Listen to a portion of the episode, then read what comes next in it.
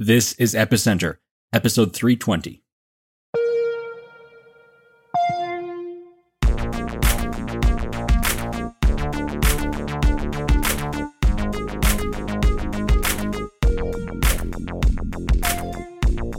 Hi, welcome to Epicenter. My name is Sébastien Couture. Well, it is still the holidays, and we are still on break. And so for the very last episode of the year, we're bringing you a panel discussion which took place at macro.wtf, which was a side event of SF Blockchain Week. Now, if you're not familiar with the WTF Collective, they've organized two events so far, one during DEF CON in Osaka, which was called DeFi.wtf, and then the second event, macro.wtf, during SF Blockchain Week. And I'm quite sure they'll be organizing more events during major blockchain weeks in 2020. So macro.wtf was all about the intersection between macroeconomics and crypto, and Sunny was co-organizer. So this particular panel is called Monetary Systems in an International Context, and it's all about reshaping our thinking around international political economies. The panelists were John P. Conley, who's a professor of economics at Vanderbilt University, Bak Kim, who is an investor at Hashed, Jae Kwon, the inventor of Tendermint, and Steve Walderman, who's an economics blogger at interfluidity.com. Sunny moderated this panel, and I thought it was an interesting conversation because I learned about existing problems and issues in monetary policy and economics, and how economists are already projecting how these problems could carry over into the crypto space. And in some ways, as we'll see in the conversation, already are starting to emerge in the crypto space, and how that could affect things like monetary policy and stable coins, and to a larger extent, governance of crypto networks. So it was a really cool conversation. I really hope you'll enjoy it. Now, the audio on this panel isn't great because it was recorded on a camera, but we did try to clean it up as much as possible so that it's at least pleasant to listen to. So I am now off on vacation. I'm going to be completely offline for a week. At least that's the plan. I hope I can make it. But we'll be back here in January with brand new episodes. On January 7th, we'll release our interview with Charlie Shrem, which was absolutely fantastic. I'm so looking forward to putting it out. But until then, I want to wish you all a very happy new year. Enjoy the celebrations, be safe, but have fun, and we'll see you back here in January. Before we go to the panel, I'd like to tell you about our sponsor for today's episode, and that is Pepo. Pepo is a community of content creators sharing short video content on crypto and entrepreneurship.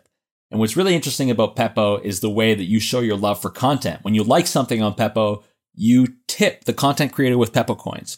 And when you want to take part in a conversation, you show your interest by putting up Pepo coins as well. So on Pepo, you'll find an interesting community of people sharing short 30-second videos. They're sharing their thoughts on crypto. They're sharing their thoughts on entrepreneurship. And the community is growing. It's still small, but it's growing. And the conversations are really interesting and I think really high quality. I always learn something when I'm scrolling through my Pepo feed. So if you want to take part in this growing community, you can download Pepo for iOS or Android. That's Pepo. You log in with your Twitter account, and they'll even give you some Pepo coins so you can start tipping people. And if you create content, you can also earn Pepo coins as well. And of course, you can find me there. My username is Seb2.0, Seb2POINT0.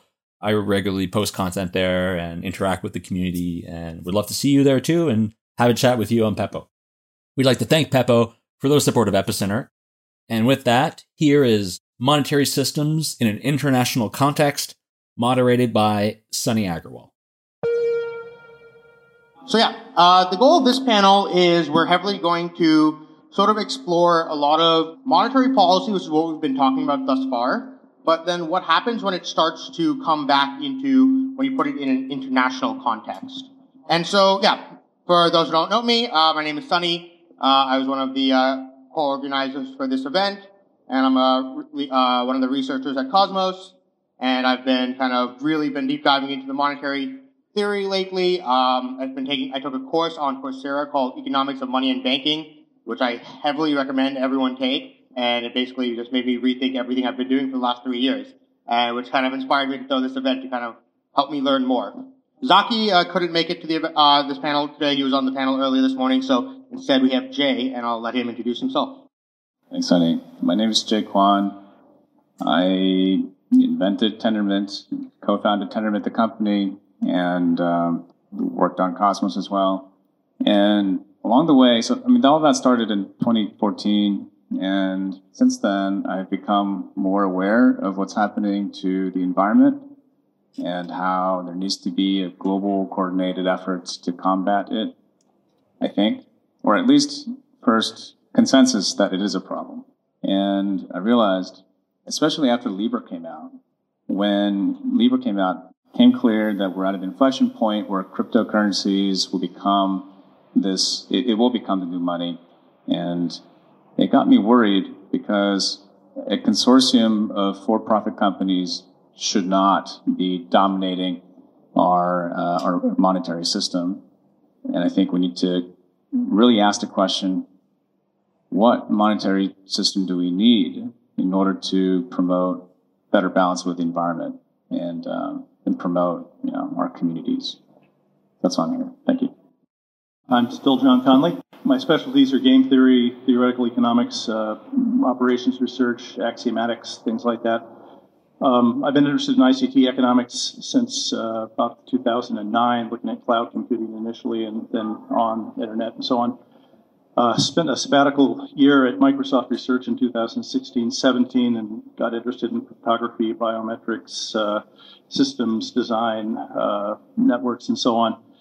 And I'm really happy with the consensus protocols that I observed, and so that led me to use the skills I had in game theory to try to develop a new one, and that's the Geek project that was mentioned here, and it's a consensus protocol called Proof of Honesty, and now I'm here. Hi, I'm Steve Walderman. I'm sometimes an economics writer. I like the blog Interfluidity. I'm sometimes an Ethereum developer. I think similarly to my co-panelists, I got interested in this stuff because, you know, the world is going to shit in a lot of ways, across so many dimensions, and I think that we need a lot of institutional innovation, and mostly what interests me about blockchains is that they're sort of superficially technical systems, but they're really fundamentally social institutions reified in a technical way that make a lot of things that are sort of tacit or opaque very visible and auditable. And so that's the optimistic case for these things. But there are a lot of pessimistic cases. So Jae Kwon's discussion of Libra, that these technical architectures don't carry social virtue with them for free. We have to build things that are good. And I think it's a very open question whether what we are currently in the middle of doing will result in good things or not. Let's try to make that happen. Hi, I'm Bak. I'm a robotics engineer by training, turned crypto ambassador. Hashed is a crypto native cross-border ambassador. We back over 50 companies, including Cosmos initially. And we invest, especially in the Asia side, international companies that are building blockchain protocols. Some of them are public blockchains, and these are touching some of the regulators on some of their monetary policy and how that impacts some of their e-commerce payments as well. Sunny reached out to me and to share a little bit more about some of the Libra's impact on KRW. So Korean government has been paying strong attention into crypto ecosystem because of the high penetration rate of crypto. The survey shows that around a third of the white-collar population has touched cryptocurrency at some point. And in Korea, about 90% of the payments are cashless, so it's all electronic. So it's a really easy environment for these kind of product to widespread and take over possibly fiat. And KRW itself, you know, as a country with the neighbors of a strong economy such as Japanese yen, RMB, and USD, it is highly impacted by some of their monetary policy changes. But if you look at Libra, and as Jay mentioned, if we can actually reach that inflection point and reach the hope, the high potential, it could be the another biggest monetary system that KRW have to deal with. So that has been a big attention for the government and the ecosystem. Cool. So I guess I'd like to start by introducing one of the corner ideas that I've really been thinking about, especially when it comes to the international monetary systems. And I'm sure a number of the people on the panel might be aware of this idea, but just to give some background to the audience, there's this concept called Rodrik's Trilemma, or the trilemma of the political economy, proposed by a professor at Harvard, Danny Rodrik. And what he proposes is this trilemma. We're very familiar with trilemmas here in the crypto space, but the one that he proposes is about economics and politics. And the 3 points of the system are, I'll put it in my terms, I think some of his terminology is a bit odd, but I would say globalization, national sovereignty, and democratic control over monetary policy. And he basically says you have to choose 2 of 3. And so we have we've seen different regimes where we have tried all 3 of these. So the gold standard is famously the most the one in which we choose national sovereignty and globalization, where we have these fixed exchange rates between countries. You have high amounts of national sovereignty, but now you don't have any sort of democratic control over decision making. Then we have, you could choose globalization and democratic control, but you lose out on national sovereignty. And this is sort of what Keynes proposed in his Bancor plan. It's also what the euro kind of attempts to do, not at the global scale, but maybe at the European scale. And then finally, we have what's the Bretton Woods Compromise, or, the post-Bretton Woods order, where we have free floating exchange rates. We need capital controls in order to maintain a level of national sovereignty. So with that in mind, I guess my question is, to start off, is are we in the right point on this trade-off point? Because currently the world that we live in is primarily focused on still in that Bretton Woods-like system where we give up on a lot of the the globalization that is possible. And we have some pockets where we're trying more large-scale federalism like the European Union. You see this is where we're going to continuously to go? Are we going to see more pockets like the EU, or are we going to see things devolve like that? I think we have to design our systems based on the facts. The facts of the environment is, the fact of the world is we share this earth, we share the air, and if the environment goes to shit, it affects all of us. And many things affect all of us, like political turmoil causes refugees, so on, or collapses trade, or... Right? So there's something about the global, I think, that needs to be taken into account in order to, for everyone who wants to participate voluntarily to globally enforce or incentivize certain things. But on the other hand, we don't know what the best system is. We need decentralization, experimentation. So we also need states or localities to have their own policies too. So I think you can't choose one or the other in terms of globalization, whatever that means, and nation states. I think you need a balance because you need both. I don't like being told what to do. I prefer to do what I like to do. And to the extent that I don't cause harm to other people, that should probably be what I'm allowed to do.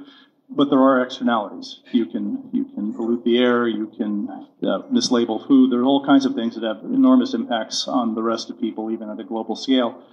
The problem is that you can't really necessarily trust the central authorities to internalize those externalities correctly. As soon as you focus power, well, then the power focuses on itself. So it's not clear what the right thing to do is. I think what I would try to do is design things as much as possible so that individuals make decisions and don't cause externalities, and reserve the minimum possible for the higher authority. And that's one reason I like crypto, that it's, I think, the only technological thing that we have that's big right now that moves in the direction of decentralization, AI, machine learning, big data, universal connectivity, IoT. All of these things are instruments of centralization, control, and network externalities. So I think if we have hope, it's somewhere in blockchain. So just to push on that a little bit, whose externalities are we measuring? Are we trying to... aggregate the externalities of the people within the United States, or do we do it at a global scale? If we make monetary decisions that have externalities on the economy of Korea, for example, is that an acceptable, moral, or is it okay to make monetary decisions of the United States but maybe have negative externalities on the economies of other countries? What I want my government to do is take care of me. And at every level, I want my government to do that. I want my city government to take care of me as a city. I want my state government to take care of me as a state. I don't really want my government thinking about Alabama or New York that much, because that's not their job. They're looking after me. There's a degree of benevolence, though. I mean, I would be upset if my government was doing really malicious, horrible things that would upset my sense of ethics and morality. But I think the first responsibility of any hierarchical unit is to take care of the people that it's over. You take care of your family, your boss. You know, it's not the job of my boss to worry about other companies. He worries about his company. So. And then regarding that point, I think it's just a balance of power, right? Like, even in the fiat world, it doesn't work like we described, that they take kind of all the externalities, making sure all the parties involved are okay. In the crypto landscape, I think many of the projects are doing this in a way that they can become bigger, too big to be shut down, rather than asking for some of the admission into the system or acceptance. I think regarding Libra, since it's one of the topic, one thing that I thought was maybe wrong position was that they didn't even launch it, but they just proposed the idea, but they made it too public early without becoming too big enough with the strong incentive alignment with all these partners before making it that this infra is all laid out in the system of their social graphs.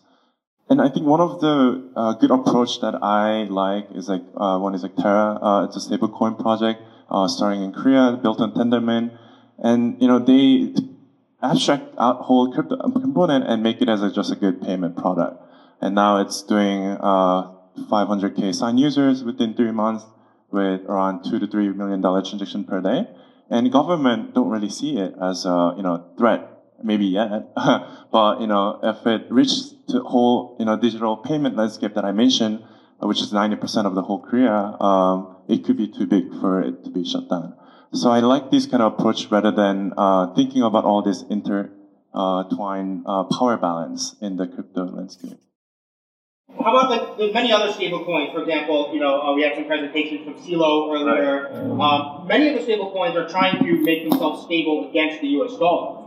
And by promoting it as currency for use all over the world, are we essentially promoting this idea of that the United States should control the monetary policy of the economies throughout the world? And so is that one? So what was what was some of the reason you used in choosing the SDR?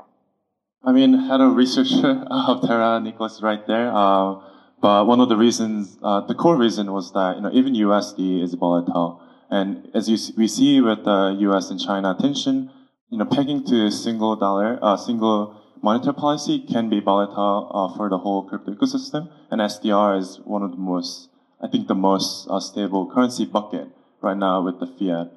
So I think it makes sense. I think Libra is also pegged to SDR currently.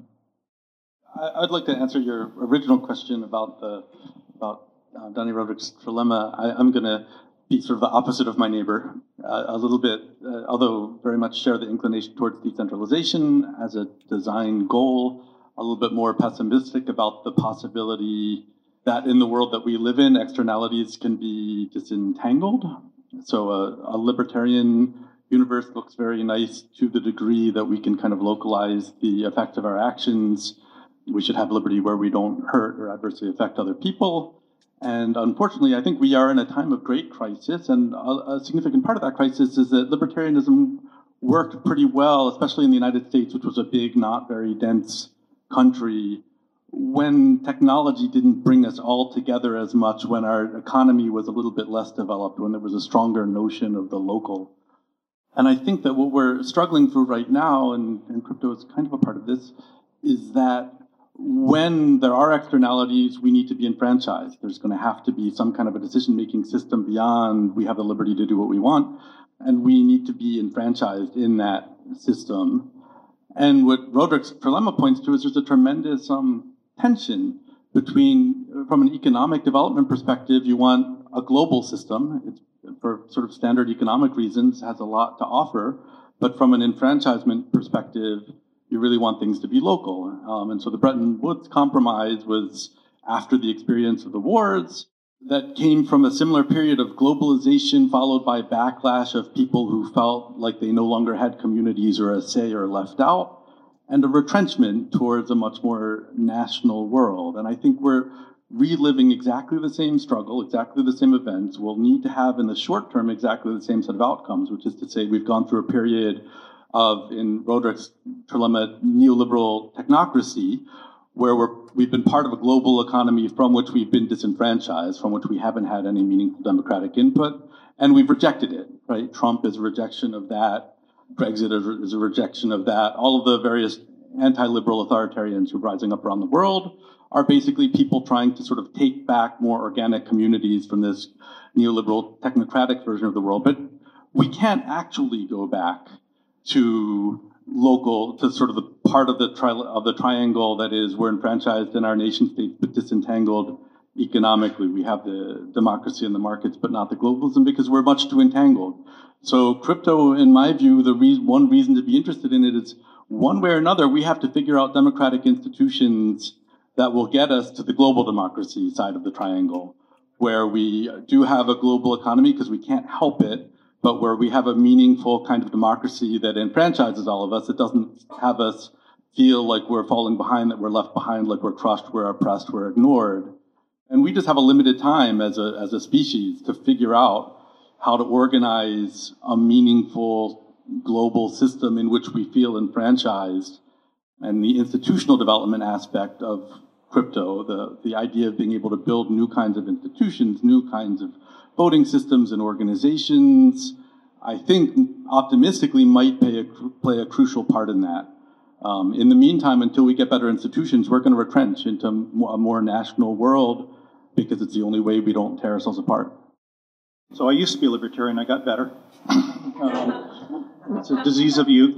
But no, I mean, I like your program. I wish the concern I have is this, that the more local you are, the smaller your group, the bigger your say, and the more likely it is to reflect your preferences. So I'm not saying that you can reduce problems to your group, but I say to whatever extent you can, that's the preferred option. Now, the problem with global or even large kinds of voting is, well, this is why economists have no friends, because we know about impossibility theorems. There's the Arrow impossibility theorem, there's Satterthwaite, there's impossibility of preference aggregation. It just turns out that as it's even an abstract exercise, you really cannot, in any reasonable way that satisfies any reasonable set of conditions, let people express preferences in a way that doesn't really come to disaster. It's just not possible. I mean, I wish it was. I really do. And I would love to have a global government that was good and nice and beneficent. But the theory says no, and I think the empirical evidence is not so strong either. I actually agree with everyone here. And I don't think... Trilemma, that's not popular. No, that's what I'm trying to say is, when I say I want some global aspect of economy, I'm not saying I want a global government that where I'm bound to. I am only promoting voluntary associations. And I think, basically, by enabling people to create their own monetary systems and to have competition of fiat, we will be able to create a system that balances the needs of local and monetary needs as well as global coordination. By having competition of many global models and allowing people to freely associate, I think we will come up with the best set of balances. Just one more thing.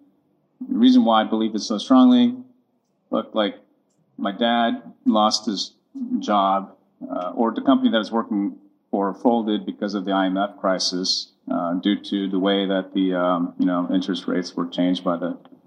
And then the housing crisis, too, affected my family the same. So at this point, I don't want to be bound by any fiat currency. I would rather die than be held to a decree that says I have to use this money, because I don't support this money system. I don't support the dollar. I don't support the wars that we're waging. I want to stop using it.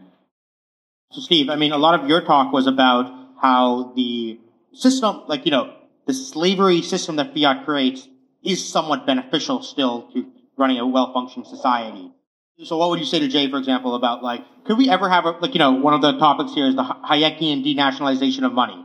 Is that ever possible in a world in which fiat currency exists, in which the government requires taxes in one currency? Governments have a tremendous advantage at defining what gets to be the sort of high network effect currency, because they uniquely have the capacity to create debt obligations ex nihilo from nothing. So anything can kind of be monetized. We can coordinate on cigarettes or gold or whatever for a while. But the reason why states are really good at it is that they can make something desirable by fiat, by saying you have to pay taxes in it. You know, it's a little bit like Facebook. I hate Facebook and want to see it erased from the earth. Just sort of make that plain. But it's really hard to deal with because they have this tremendous network effect, and social networks really do have value associated with the network effect. So fiat currencies, or currencies in general, have a tremendous network effect. There's a tremendous benefit to having one that everybody uses. So given that governments have this capacity to make the thing that they issue, to give an advantage to the thing that they issue as a currency, become a currency coordination point, they have a tremendous advantage, and those things want to be big. I don't really see a role for kind of as a general purpose currency for lots of little things interacting with one another. I want to caveat that on the sort of institutional side, because I think, you know, I don't actually disagree all that much with my neighbor. I think it's critically important as much as possible to create notions of locality for ourselves, because our larger affiliations are we're always going to be unhappy with them to some degree. And within smaller communities, one way that you can kind of bind together, give sort of sinews and blood to a smaller community, is by having the community sort of describe patterns of how economic value flows. And those can be expressed as something like a complementary currency. So I can see a world in which there are lots of, quote, denationalized money that are kind of the scripts or tokens of local or intense or very, you know, small, not necessarily very small, but small relative to the nation state communities. But I don't think we're going to get to a world of kind of competing monies for general purpose commerce. Okay. So you did mention earlier about, you know, maybe we can build the democratic tools to like make a global governance possible to an extent. You know, I think the best example case we have today is the Eurozone. And we do, you know, they've successfully created a monetary union, but they have been unable to create a fiscal union. And what makes us think that we can do that in a global sense if we can't even do it in the European sense? And like when it comes to Libra, for example, we can't even get European countries that share like a European Union to pool risk, to issue common bonds. How can we get these multinational companies with like competing interests to do so? Well, I think we probably shouldn't. I mean, the reason that Greece and Germany don't have a common fiscal policy is that Greeks are not Germans. And they have not only behaved differently, they have different preferences. They wish to behave differently. And the policy that's right for the Germans is not right for the Greeks. And so there's a reason to have separation between the fiscal policies. Do you think it's possible to create a long-term sustainable monetary union if we don't create a fiscal union? Well, like I say, it's always a balance, right? There's the externality, there's the network externality benefit of getting together, but then there's the loss of personal preference and choice if you do that. And it's a balance. You know, there's not a single right answer. It's my personal opinion, I'm still learning this, that the EU should not have the euro, that the benefit of a single currency is not, you know, that great. You can construct other means on top of individual states' currencies and make it all work. The reason why I think we need something global is primarily to deal with things that are naturally global, such as dealing with the environment. You know, there should be a global system for incentivizing the planting of trees and carbon sequestration. And I'm not suggesting that this system needs to be forced on everyone, but states or towns, for example, can participate voluntarily if they so choose to. I think if we find the right model that has the right legitimacy, with the right transparency and accountability, that makes the right decisions, then I think people will choose to fund it and associate with it. So you say that, like, you know, it's up to states to kind of do this voluntarily participating there. When it comes to like environmental issues, what happens when there's like states that don't want to participate, like they don't want to sacrifice economic productivity for environment? Like it's a large scale prisoner's dilemma where we're all heading towards a doom, but no one wants to be the one to fix it. I suppose, so you need to do some sort of enforcement.